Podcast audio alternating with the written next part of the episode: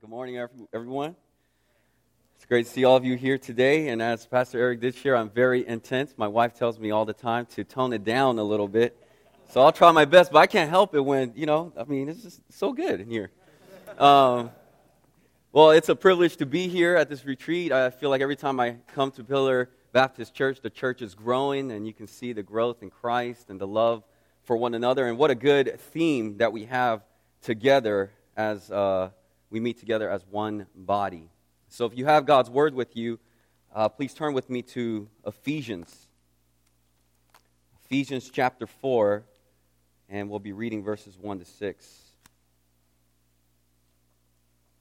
Ephesians chapter 4, verses 1 to 6.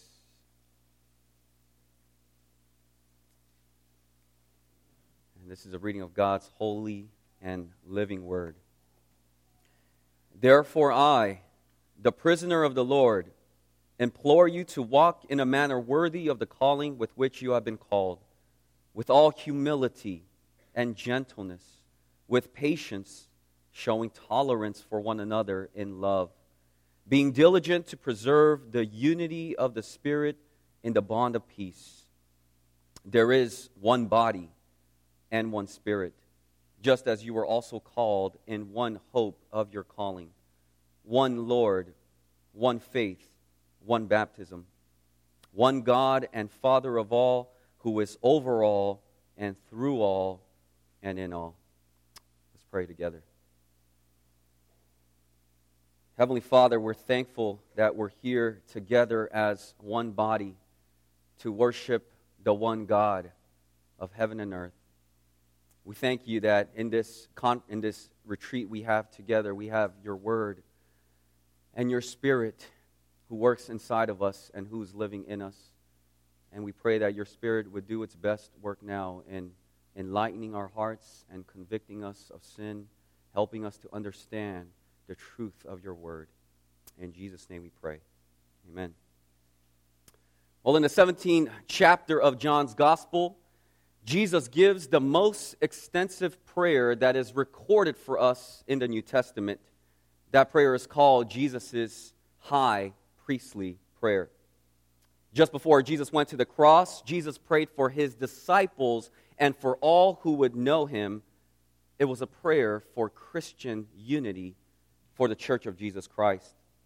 Jesus lifted up his eyes to heaven to his Father and he said, Holy Father, Keep them in your name, the name which you have given me, that they may be one, even as we are.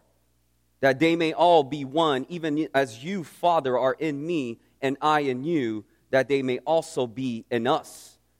And the glory which you have given me, I have given to them, that they may be one, just as we are one. I and them, and you and me, that they may be perfected in unity. Yet here we are in the 21st century, and the church is probably more divided than any time in church history. Just what did Jesus mean in his prayer for us to be one? Well, throughout church history, there have been many different approaches for this goal of unity in the church. In the 20th century, there has been what has been labeled the ecumenical movement. Ecumenical means essentially universal an age where the church seeks to be the universal church. This was an attempt to promote unity through the World Council of Churches and different denominations into one centralized body. And the whole goal of the ecumenical movement was to restore unity to the visible church. The problem with this method was that the more different denominations and more churches merged together, the more there were people that didn't agree with this merger. And those that didn't agree with this merger left to form new organizations and align uh, with their values. And so, in all their efforts to unify as one body, these movements actually created more churches. Another problem that arose out of this movement was that in order to achieve this one centralized body with so many different denominations and different viewpoints that can easily cause division and fragments in the church body, they have accommodated different views of the church at the expense of the central tenets of the Christian faith. As R.C. Sproul said it, as a church becomes more pluralistic, the number of contradictory viewpoints that are tolerated increases. People strive to keep unity, church visibly united at all cost. However, he warned, there is always a price tag for this. And historically, the price tag has been the confessional purity of the churches. What we now have today is the emerging church movement, strongly influenced by the strong, uh, postmodern philosophy, which says that there is no absolute truth. And if there is any absolute truth, we cannot know it with any certainty. And so today, we are being pressured in our churches to be tolerant of all that claim to be Christian and even non Christian religions. They claim that doctrine is divisive, and those who claim to know the truth are arrogant. And so, for the sake of love and unity, we should just set aside our doctrinal convictions and accept one another without criticizing doctrinal beliefs. But what we must remember here today is that when the church was called to unity in the New Testament, the Apostle Paul spoke of unity in these terms one Lord, one faith, one baptism. Paul's concern is not for some organizational unity. Rather, his concern is for unity in Christ, a united confession of his person and work of Jesus Christ. Now, Christians do not need to agree on everything to have unity, but they must have unity in Christ if it is to resemble anything of the unity that Jesus prayed for. The formula popularized by the Puritan Richard Baxter is still very good guidance for us today. Unity in essentials, liberty in incidentals, and in all things, charity. All things, charity. That just about sums up the heart of Paul's exhortation in the turn of the fourth chapter as he begins with this mighty plea in verse 1 of chapter 4 Therefore, I, the prisoner of the Lord, implore you to walk in a manner worthy of the calling with which you have been called. Now, in the context of what we're looking at in Ephesians, you would note that Ephesians neatly divides into two sections. The first section of chapters 1 to 3 tells us of what God has done for us. Chapters 4 to 6 tell us what we must do for God. It's what we call moving from the indicatives of the gospel to the moral imperatives of the gospel. To be more specific, chapters 1 to 3 deals with our riches in Christ, while chapters 4 to 6 deals with our duty for Christ. Now, Paul devotes the first three chapters in speaking of every spiritual blessing we have in Christ in the heavenly places. Now, if we just go back to chapters 1 to 3, we can just catch a glimpse of the riches we have in Christ. Go to chapter 1, verse 4. It tells us that God the Father chose us in Him, that is, in Jesus Christ, before the foundation of the world. Go to verse 7 of chapter 1.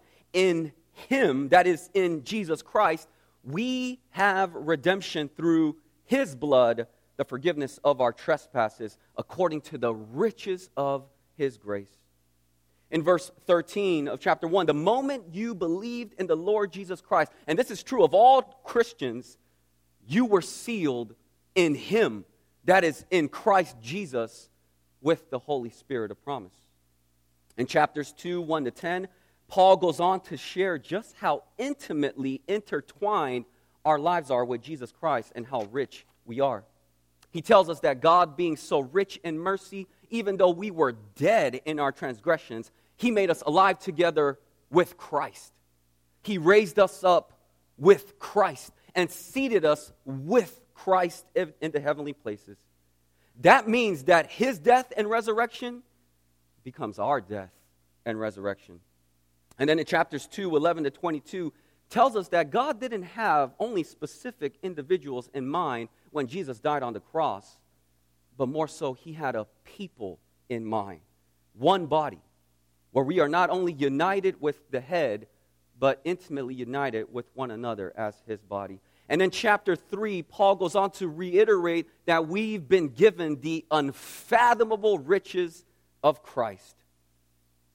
Chapter 4, then, marked by this very important word, therefore, along with those words, walk in a manner worthy of your calling, he means be who you are. Be who you already are in Christ Jesus.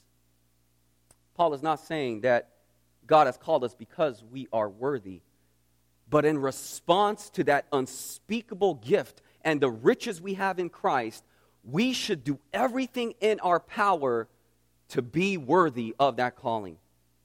You see, the focus is not on our worth, but the worth of our calling. Our high calling demands a high responsibility. You have been given everything in Christ. He's saying, now live up to your calling. But what does it mean to walk in a manner worthy of our calling?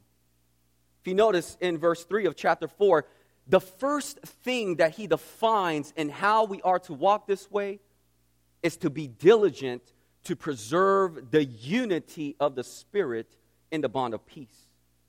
He emphasizes unity first.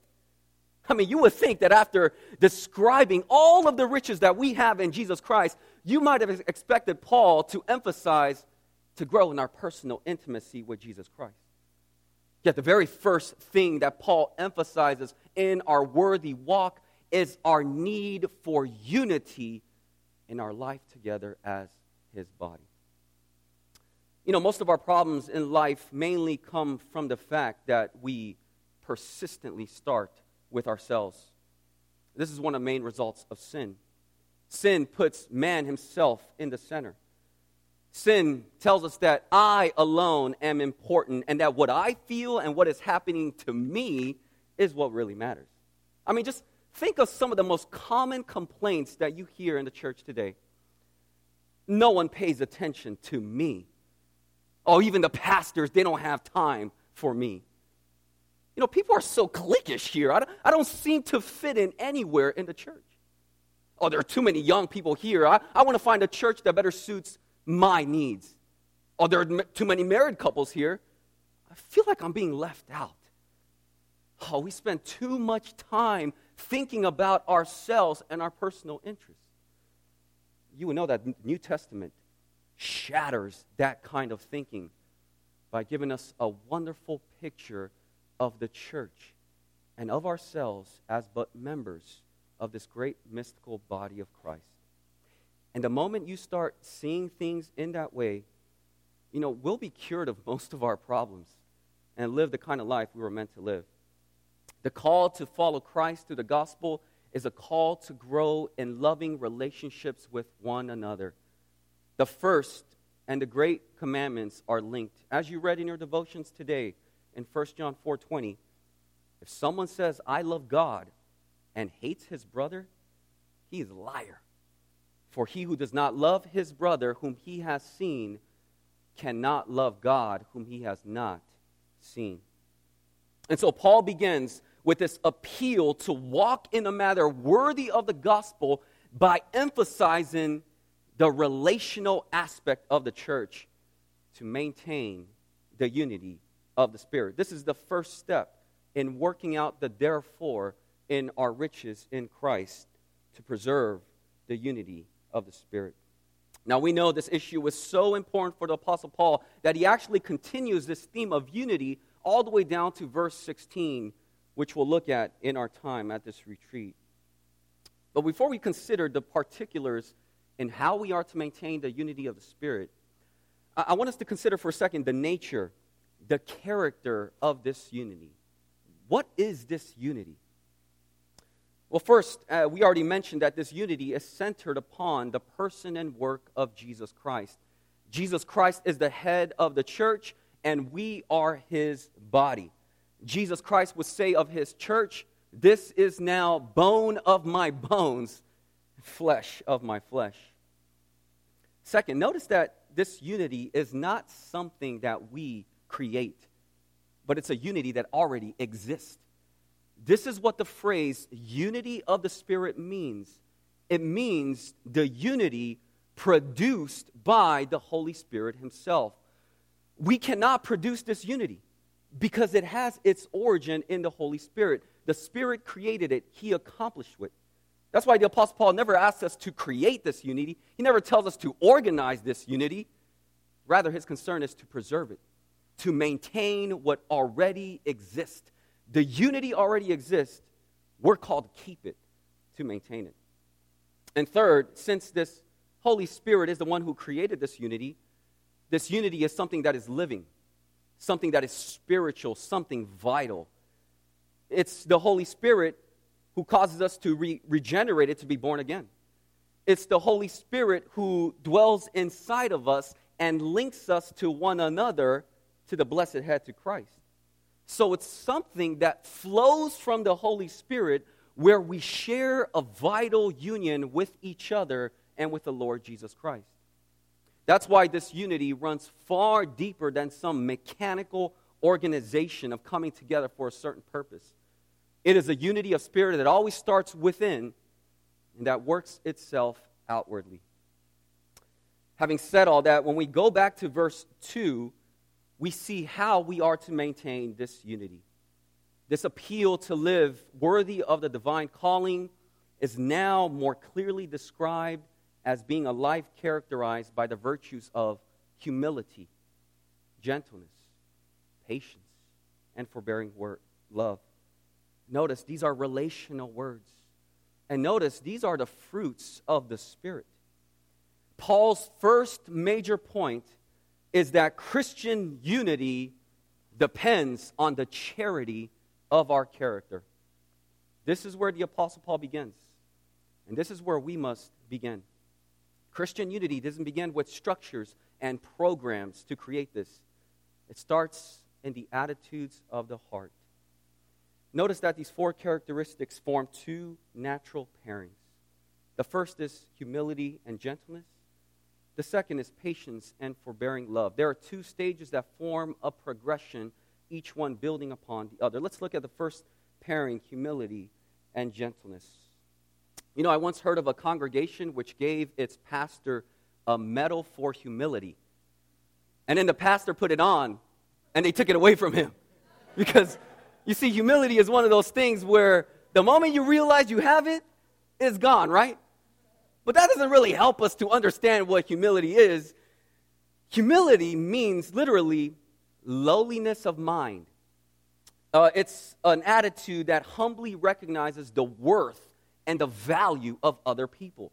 This word is found in Philippians 2 3, where it says, Do nothing from selfishness or empty conceit, but you know that verse, but with humility of mind, consider others more important than yourselves. Humility is in contrast with self seeking and vainglorious boasting.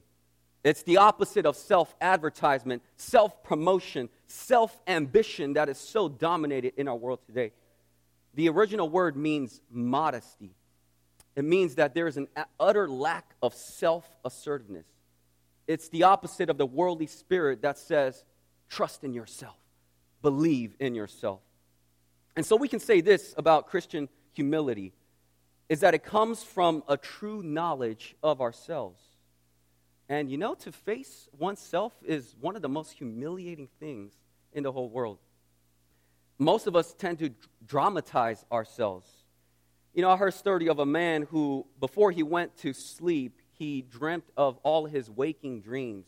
And he would see himself as some hero, right? In a thrilling rescue. He would see himself as an uh, eloquent orator who would, who would cast the, the uh, a spellbound of all the people. He would see himself as the dazzling quarterback, the star quarterback. He would always see himself as the center of the picture. And you know what? Most of us are like that. And I'll tell you guys, most of us, we're, we're not like Steph Curry, all right, on the basketball court. But sometimes we think we're like that because we just want to shoot the ball. True humility comes when we have an honest view of our weaknesses, our imperfections, our failures. But true humility also comes when we hold our lives beside the perfect life of Christ. So long as we compare ourselves with second best, we'll always come out with a self satisfying view of ourselves. True humility refuses to compare ourselves with others, especially those that are lesser than us, but it holds our lives to the true standard of the perfection in Christ. If you compare yourself with your neighbor, right? Find some bum who is shorter than you, uglier than you, less talented than you. I mean, you'll always come out looking pretty good, right?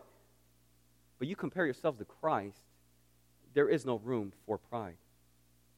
How important humility is in keeping the unity of the Spirit. It's pride that lurks behind all divisions of the church, while humility is the secret to unity. This is not difficult to prove in our own experience. The people that we instinctively like, find it easy to get along with, are the people who give us the respect we think we deserve. While the people we instinctively don't like are those that really treat us like dirt, right? So, how are we supposed to look out for someone's best interest when they don't do the same to us? How is that even possible? Oh, it's when we go back to the riches we have in Christ. When we see our Lord and Savior Jesus Christ and what he did for us. Peter puts it in this most striking manner. He says, Clothe yourselves with humility toward one another, for God is opposed to the proud but he gives grace to the humble. And when Peter used that word clothed, it means putting on the apron of humility. And when Peter wrote those words, you, you, know, he had in mind in the scene of the 13th chapter of John's gospel in the upper room where the very Son of God, knowing that he had come from God and knowing he would go back to God, took a towel, put on himself an apron, and he stooped down taking the form of a servant and washed the feet of his disciples, one of which was Judas, who was going to betray him.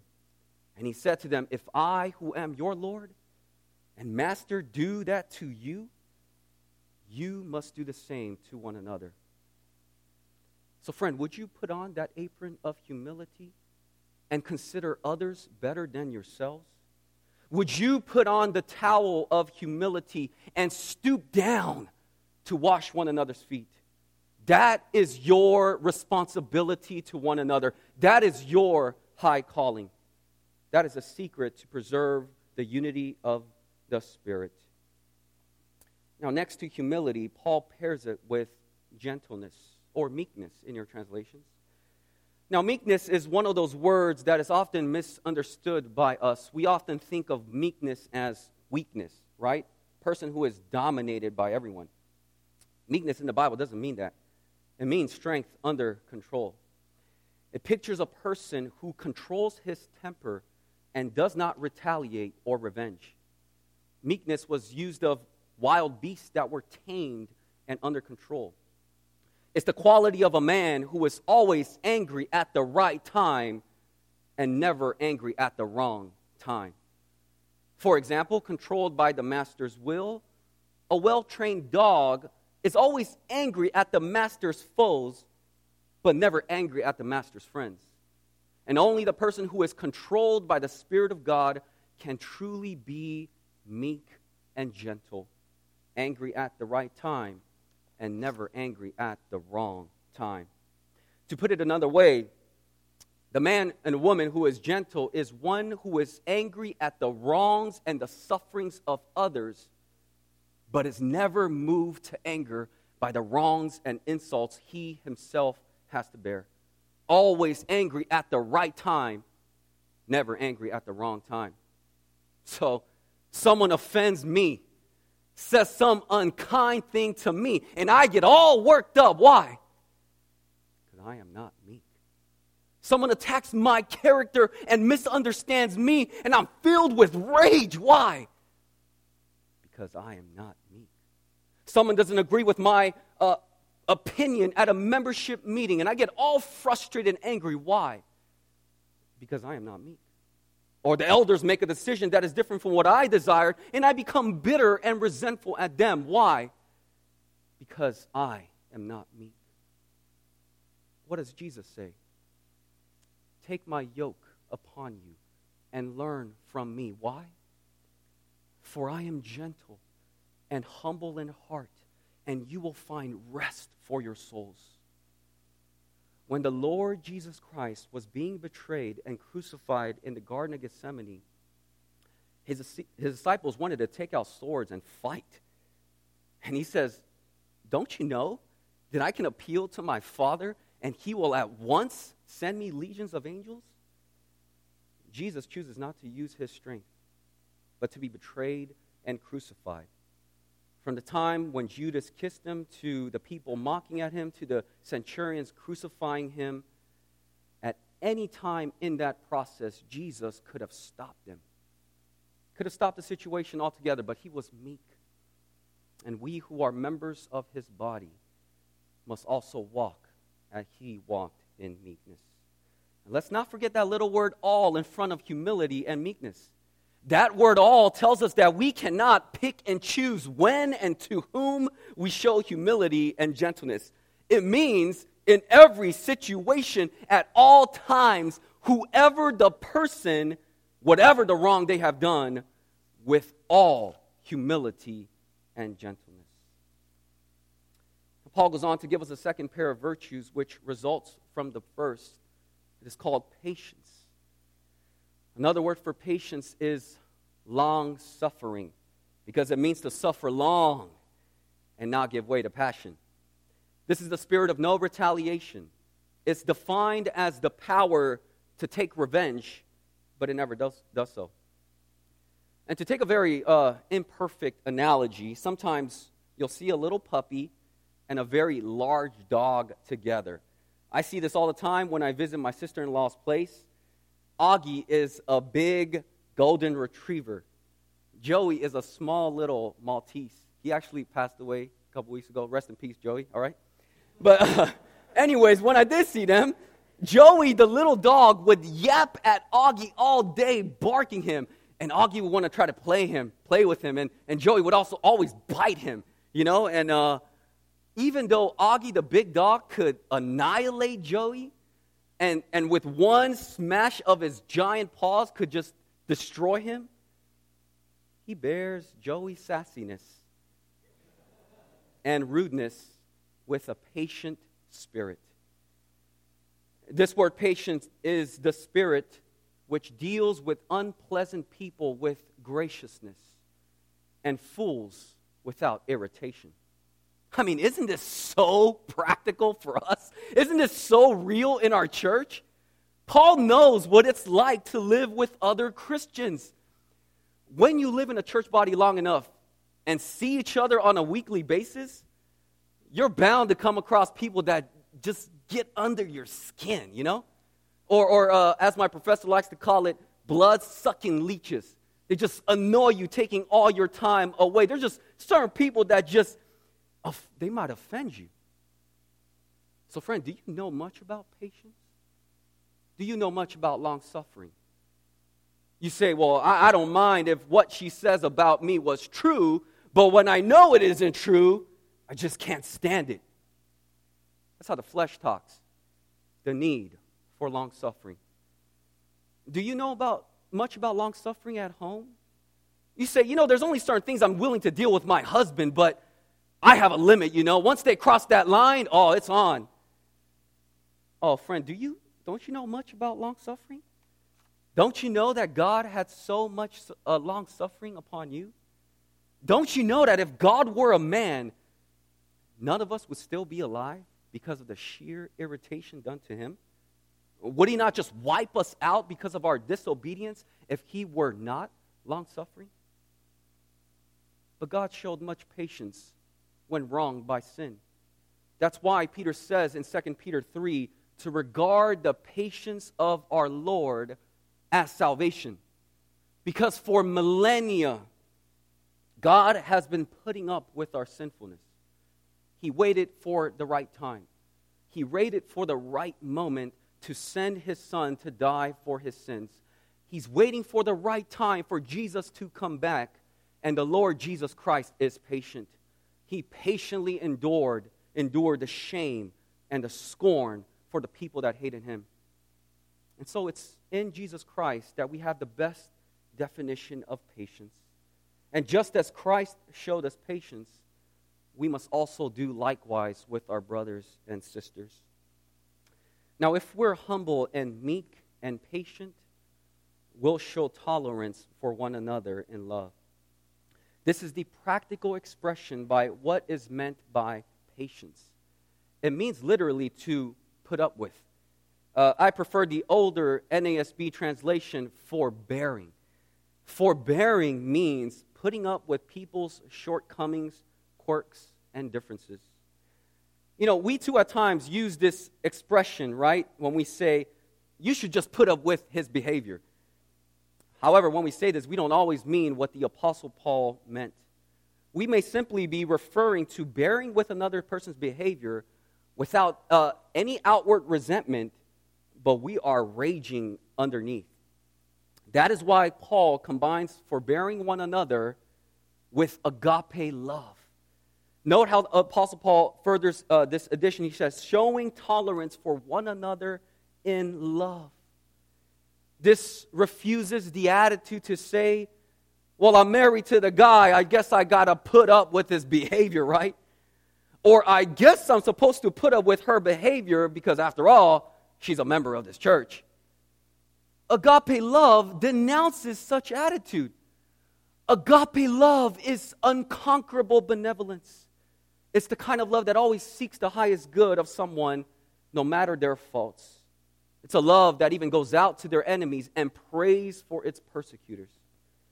Forbearing love is not concerned that you are right and they are wrong.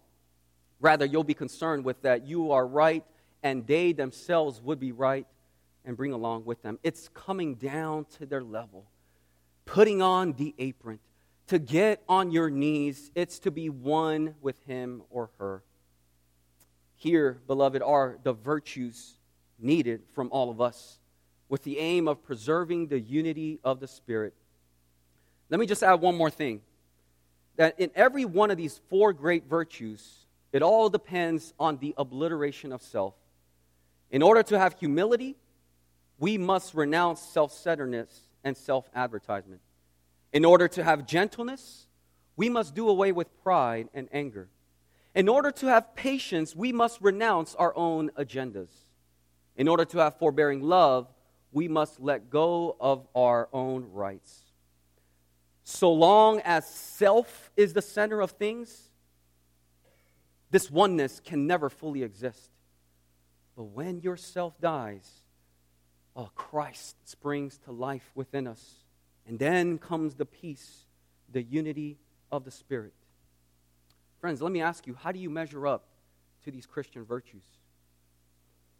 I, I must admit, as I was preparing this sermon, I was shameful, rebuked that I was going to speak about this to you and not even live it on myself. But these are this, the high calling demanded from us, and that's where we're aiming at.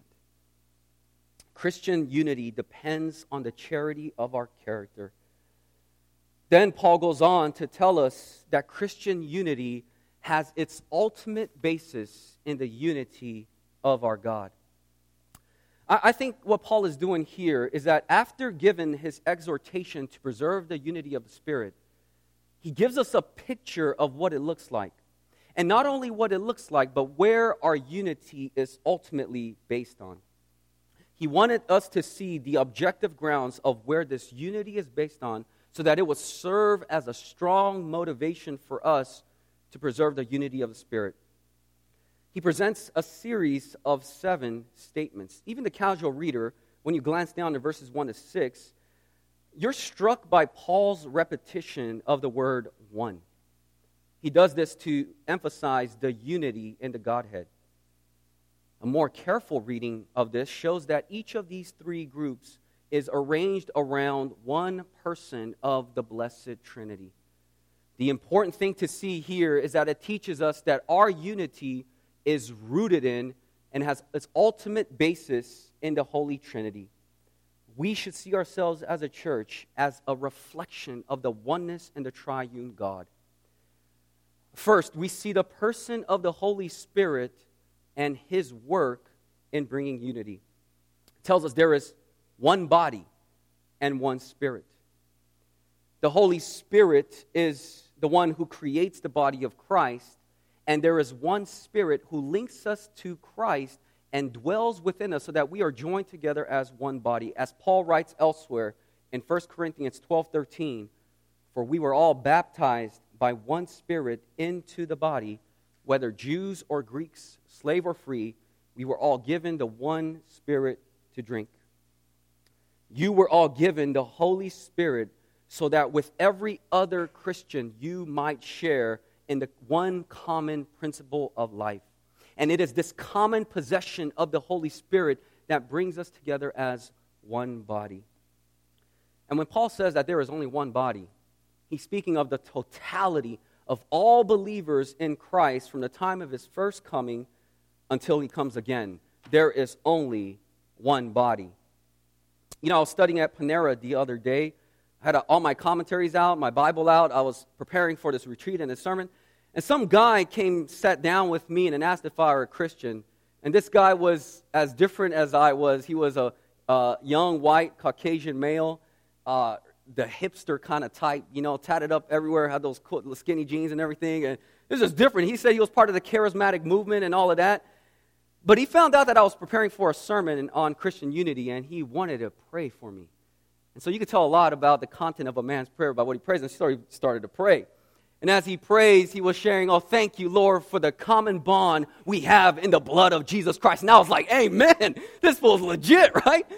And then he starts going on talking about Christian unity and lays out the content and my outline, really, of the sermon I was preparing. It was a wonderful experience a mutual delight in someone that was so different from me.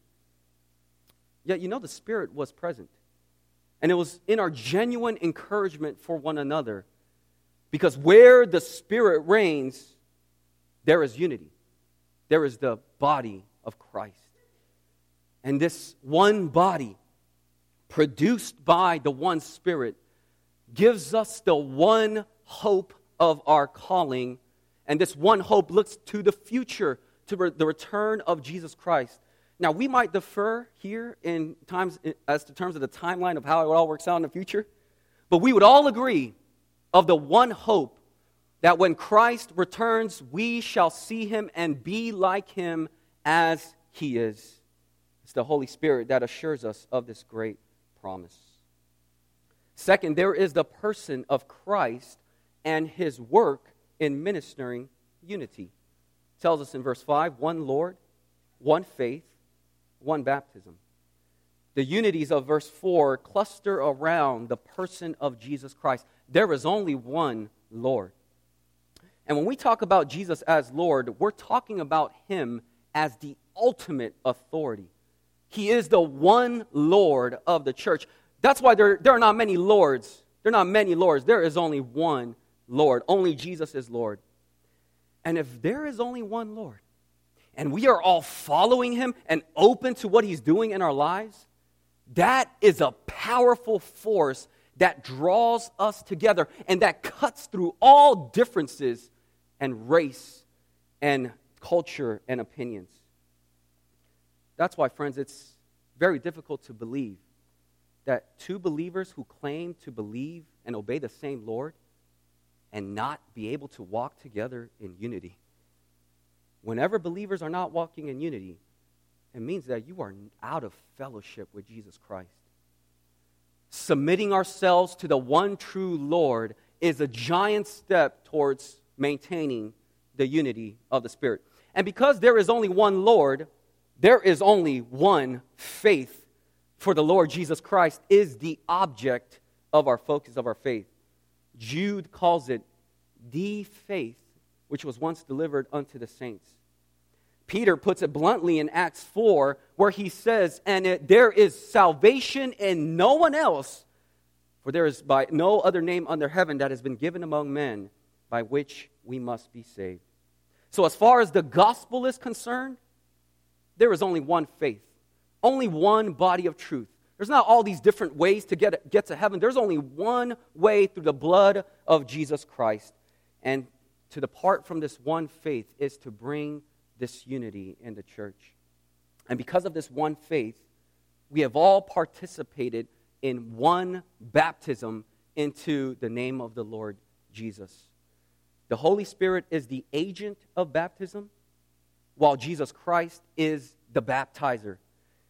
At Jesus' own baptism, John the Baptist says, You know, I baptize you with water for repentance, but he who is coming is mightier than I, and he will baptize you with the Holy Spirit and fire. One baptism refers to the one shared baptism we share at the moment of our conversion when we are placed into the body of Christ. And so the one baptism speaks of the inward reality of having been baptized into one Lord by means of one faith. And then we come to the person of the Father, in whom our unity all flows from. One God and Father of all, who is over all and through all and in all. Of all means he is the Father of all true Christians. He is over all as our sovereign God. He lives through all Christians and manifests himself in all Christians. We are children in the same family, loving and serving the same Father. That's why the Lord's Prayer opens with our Father, not my Father. We are now in a position to repeat the three persons of the Godhead in their work of unity.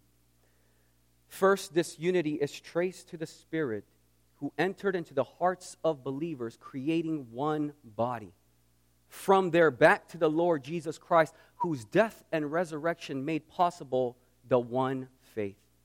And finally, to God the Father, from which one family all flows from. Our unity comes from the seven grand unities that are all rooted in the Holy Trinity. Which means, my brothers and sisters, our unity is as eternal and unbreakable as the unity of God Himself. John Stott talks about the Trinity as the basis for church unity, and he sums it up like this He says, You can no more multiply churches than you can multiply gods. Is there only one God? Then He has only one church.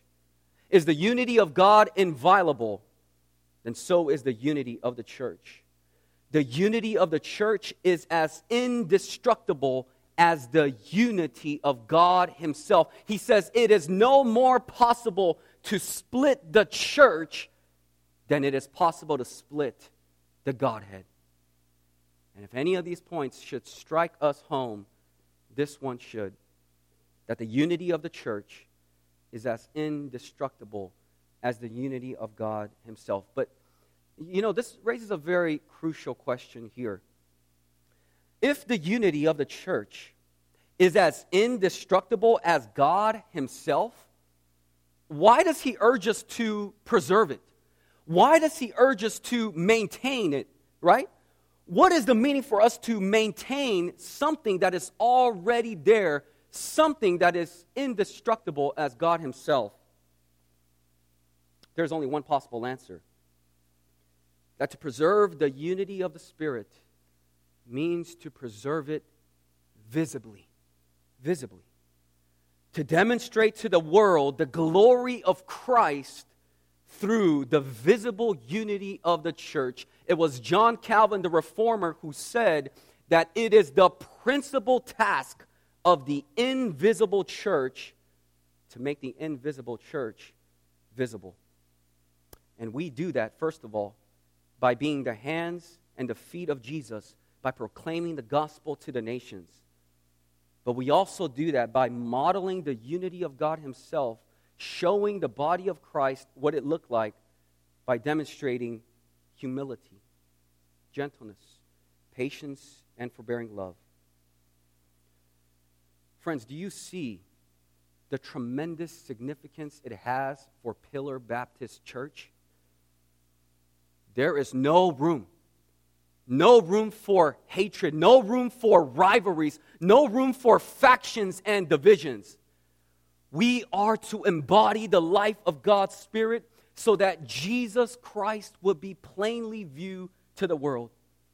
And it's no wonder that Paul adds in verse 3 to be diligent to preserve the unity of Spirit. What he means by that is make every effort. It means it bleeds urgency. This is the idea. Pillar Baptist Church, this is urgent. Do it now. Yours is the initiative. Make every effort to preserve the unity of the Spirit. Get rid of your pride. Confess your sins.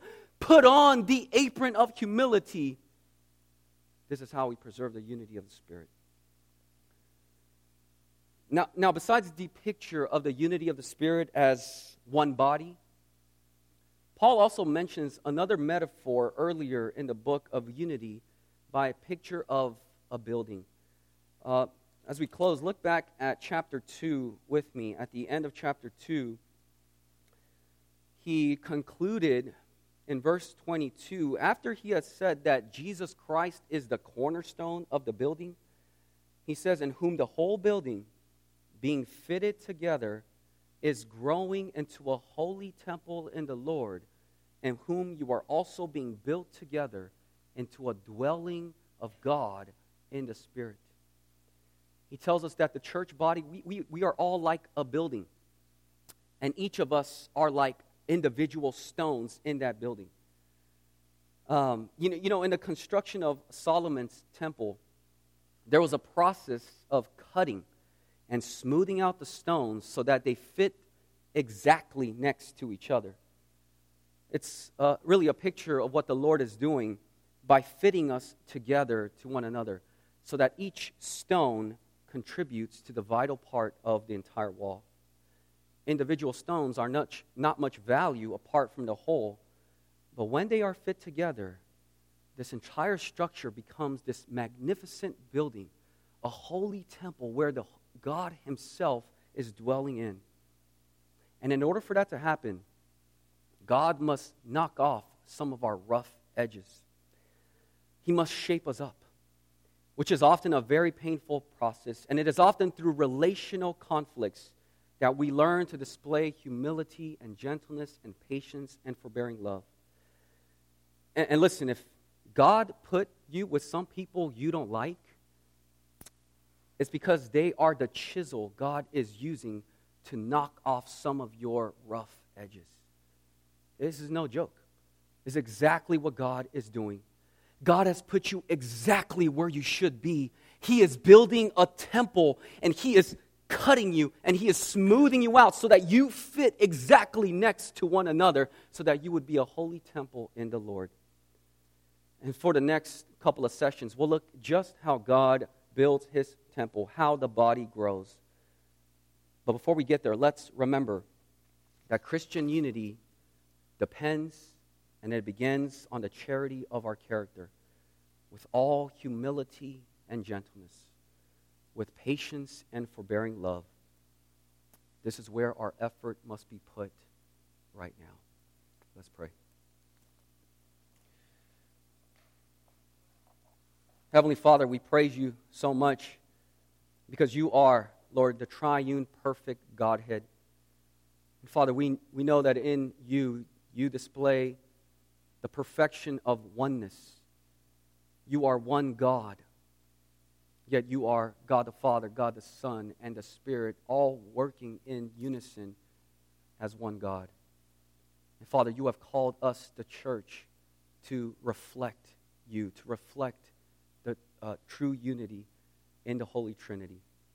I pray that Pillar Baptist Church, that we would all hear, Lord, that we would confess of our sins uh, knowing that there have been many times we have not displayed humility and gentleness and patience and forbearing love when we need it. And it's caused, Lord, our church to have divisions and to not be this one church that you have called us to. Lord, help us to know that this is a serious call for all of us here. And help us to do it by your Spirit. In Christ's name we pray.